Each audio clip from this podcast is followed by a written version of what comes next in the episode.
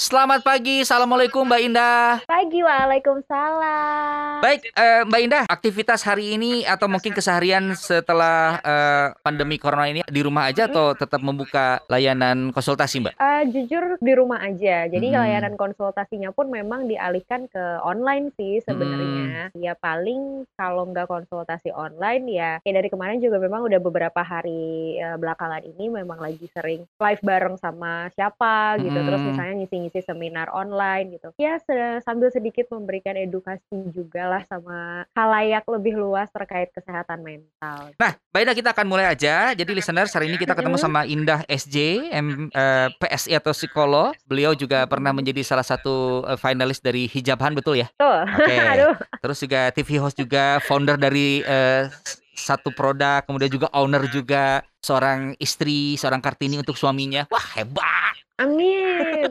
Oh iya, ini tanggal 21 ya? Iya, tuh kan lupa kan Lupa. Kartini aja lupa. Iya. Enggak, udah kelamaan di rumah jadi sampai lupa tanggal. Mbak, bener gak sih Mbak kalau kondisi sekarang ini pandemi corona ini bisa mengganggu kesehatan mental, bener gak sih Mbak? Itu sebenarnya bener banget ya, Mm-mm. karena gini, eh, aku ngomong kayak gini juga based on konsiderasinya dari WHO. Jadi sebenarnya WHO sendiri itu eh, kayak tiga minggu, pokoknya sebelum kayaknya sebelum di Indonesia heboh PSBB dan eh, di rumah aja kayak ya seminggu awal ada eh, ada ada apa ya, ada anjuran pemerintah Mm-mm. untuk di rumah aja. Itu aku udah sempat baca konsiderasi dari WHO bahwa sekarang itu masalah eh, pandemi corona ini bukan hanya menyerang si kesehatan fisik kita aja, tapi udah masuk eh, ke masalah kesehatan mental sebenarnya Oke. gitu. Jadi makanya apakah benar akan menyerang ke kesehatan mental? Ya jawabannya benar karena dari segi WHO-nya pun itu sudah diprediksi dan sudah dilihat, wah ini sepertinya udah kena nih ke mentalnya manusia. Sebetulnya gangguan-gangguan yang timbul itu biasanya apa aja Mbak? Gangguan mental yang memang selama ini kita rasakan kalau dengan kondisi pandemi ini Mbak?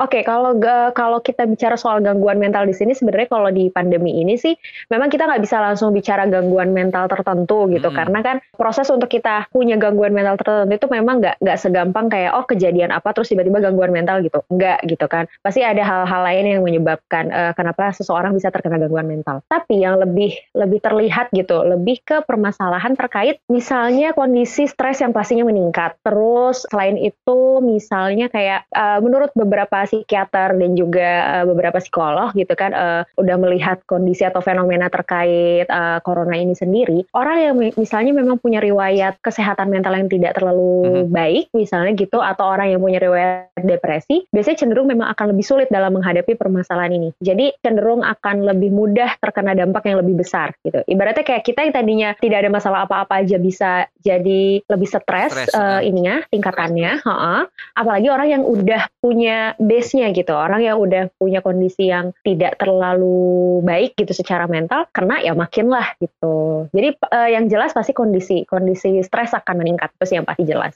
Oke, jadi sebetulnya kalau kita berbicara tentang masalah eh, yang rentan terdampak eh, gangguan mental ini adalah kita-kita seperti orang biasa yang memang sehari-harinya kerja di kantor terus kemudian juga banyak eh, apa namanya melihat situasi kondisi luar tapi sekarang sudah di rumah ini mungkin mungkin Ya. bisa terdampak stres juga ya Mbak ya?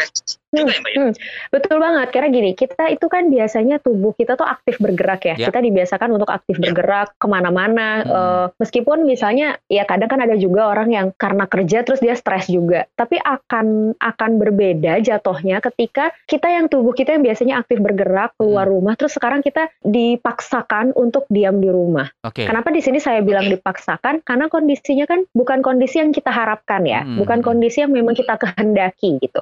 Ini kondisi yang mau tidak mau membuat kita harus eh, yaitu beradaptasi tadi dan namanya proses eh, perubahan. Karena kan lingkungan atau eh, atau kondisi di luar itu sedang berubah ya Yap. dalam tanda kutip. Jadi yang namanya perubahan itu pasti dibutuhkan penyesuaian, butuh Hmm. yang namanya penyesuaian. Nah, proses menyesuaikan di sini juga kan tergantung juga dari seberapa besar kita meng- menghendaki si perubahan itu dan menghendaki si penyesuaian itu. Kalau kitanya menghendaki, proses penyesuaian jadi akan lebih mudah. Oke. Tapi kalau misalnya kita tidak menghendaki, nah itu yang jadinya bikin bikin stres itu Mm-mm. gitu loh. Oke oke oke. Jadi balik lagi sama kita sendiri ya. balik lagi sama kita sendiri ya. Mm-mm. Mbak kalau ngomongin tentang masalah Mbak, gangguan ngomongin tentang masalah mental begitu ya. Ini sebenarnya normal nggak sih untuk orang-orang seperti kita yang Mhm. sebelumnya belum terdampak dengan stres? Oke, sebenarnya kondisi seperti ini itu uh, sangat memungkinkan kita untuk mengeluarkan berbagai respon negatif ya, Mhm. gitu. Karena gini, manusia itu kan punya respon-respon emosi alami yang muncul dari dalam diri dia dalam menghadapi berbagai stimulus dari lingkungan. Oke. Ada yang misalnya kalau kita dikasih dikasih kabar gembira, kita pasti kan bahagia gitu. Mhm. Kita dikasih makanan gratis, uh, emosi kita pasti yang muncul adalah bahagia, Mhm. gitu kan. Terus misalnya kita di dibohongin sama temen sendiri gitu kan, itu ekspresi uh, sorry emosi yang muncul pasti kan perasaan-perasaan uh, kecewa gitu. Terus misalnya kita melihat sesuatu yang membuat kita uh, mual gitu misalnya, itu kan muncul emosinya adalah perasaan jijik dan lain sebagainya. Yes. Sama dengan uh, corona ini sendiri gitu. Mhm. Let's say corona ini adalah sesuatu yang kita persepsi sebagai sesuatu yang mengancam Mhm. sesuatu yang uh, tidak menyenangkan atau uh, tidak kita harapkan gitu, membuat kita tidak nyaman. Nah, respon emosi yang alami yang akhirnya muncul dari diri kita itu adalah perasaan takut. Si takut ini sendiri juga bisa bisa banyak nih manifestasinya, entah itu cemas, entah itu khawatir, lalu nanti uh, bentuk perilakunya jadinya perilaku panik gitu kan. Yang kalau terus terpelihara gitu, apalagi kondisi uh, ancaman ini sendiri belum berakhir gitu. Nah, itulah yang ak- akhirnya akan bikin kita uh, jadinya stres uh, lebih tinggi gitu. Karena pada dasarnya kan manusia itu pasti punya tingkat stresnya Iya, masing-masing ya. betul. Jadi nggak mungkin kalau manusia nggak ada stres. Justru itu pertanyaan gitu. Kalau manusia nggak stres, kenapa nih kok orang nggak stres gitu? Kita tuh tiap manusia pasti punya tingkat stresnya. Tapi di situasi yang seperti ini, khususnya uh, situasi mengancam ini, memang jadinya tingkat stres kita jadi lebih tinggi. Makanya kalau ditanya wajar nggak sih gitu, normal nggak sih hal ini Mhm. terjadi sama manusia? Ya sangat wajar, sangat normal. Oke ya, jadi pertanyaannya adalah wajar atau enggak? Sangat wajar begitu ya. Oke. Mbak, kalau kita berbicara tentang masalah stres di eh, musim pandemi seperti ini, sebetulnya gejala-gejala yang timbul itu kelihatan orang stres apa sih, Mbak? Yang kecil, hal kecil aja dulu.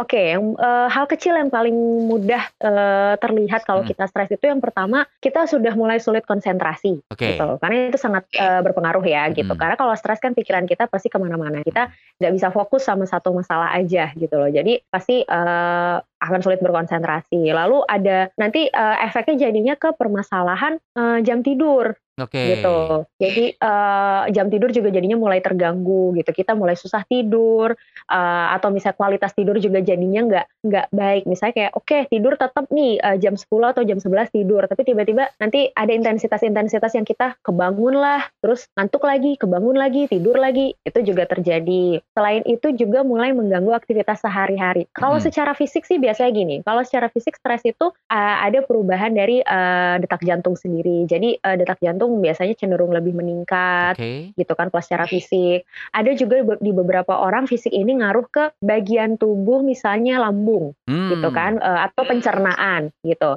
Ada yang orang stres makin banyak makan atau ada yang orang stres justru malah nggak mau makan Iya. gitu. Jadi responnya sebenarnya bisa beda-beda, reaksinya bisa beda-beda di setiap orang. Cuman memang yang paling kelihatan adalah ya kalau itu sudah jelas mengganggu aktivitas ya itulah yang perlu diperhatikan lebih lanjut. Oke, semakin seru obrolannya tapi waktu juga yang harus memisahkan kita, Mbak Indah. Nah, mungkin pesan-pesan untuk siap. listeners dan juga untuk pasien-pasiennya Mbak Indah yang lagi mendengarkan. Pesan ya apa Mm-mm. ya pesan?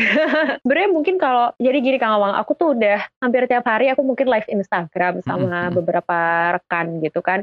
Jadi mungkin buat beberapa temen tuh ada yang kayaknya ah ini udah pernah denger gitu, ini udah denger, ini udah denger gitu kan.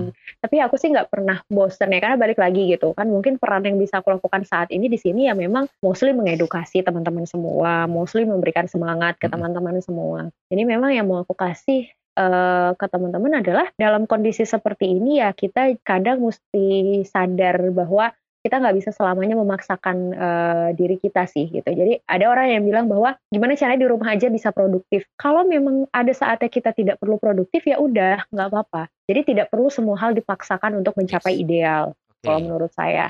Makanya kenapa tadi saya selalu saya eh, saya sempat bilang untuk menikmati setiap proses gitu. Karena kadang kita nih manusia, kita mungkin lupa atau mungkin kita nggak sadar atau bahkan kita mungkin mengabaikan. Kita sadar tapi kita mengabaikan bahwa kita tuh udah bikin badan kita ini bergerak terlalu lelah gitu loh. Mhm. Kita udah bikin otak kita berpikir terlalu banyak. Kita udah geraknya terlalu jauh, udah terlalu capek, kita mengabaikan itu semua, sampai kita lupa kalau pada dasarnya ya badan kita, fisik kita, mental kita itu juga butuh istirahat. Nah, dalam kondisi saat ini, positiflah melihat bagaimana kita bisa tetap produktif tapi dengan cara sambil bisa beristirahat. Saya saya tahu itu pasti nggak gampang ya. Jadi memang dikatakan katanya, uh, jadi sempat ada dokter yang bilang sama saya, situasi di rumah aja atau edukasi secara psikologis itu jauh akan lebih mudah buat siapa? Buat orang-orang yang memang secara finansial tercukupi. Tapi gimana buat orang-orang yang tidak tercukupi secara finansial? Yang jangankan mikirin COVID, yang penting mereka makan hari ini. Mm -hmm. Jadi mau nggak mau kan memang mereka harus keluar rumah. Jadi di situasi seperti ini saya juga nggak bisa sih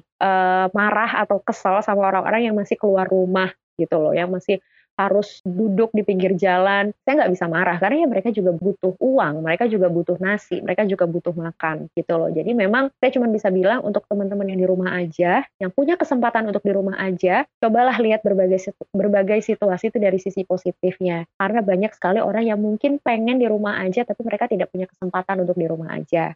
Tuh.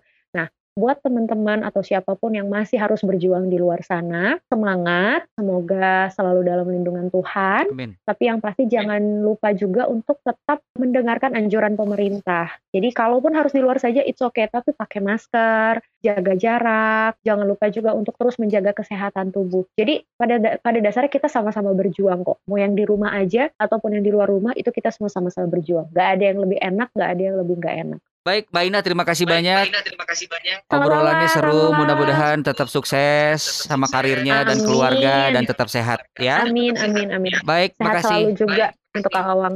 Oke, Assalamualaikum Teteh. Waalaikumsalam.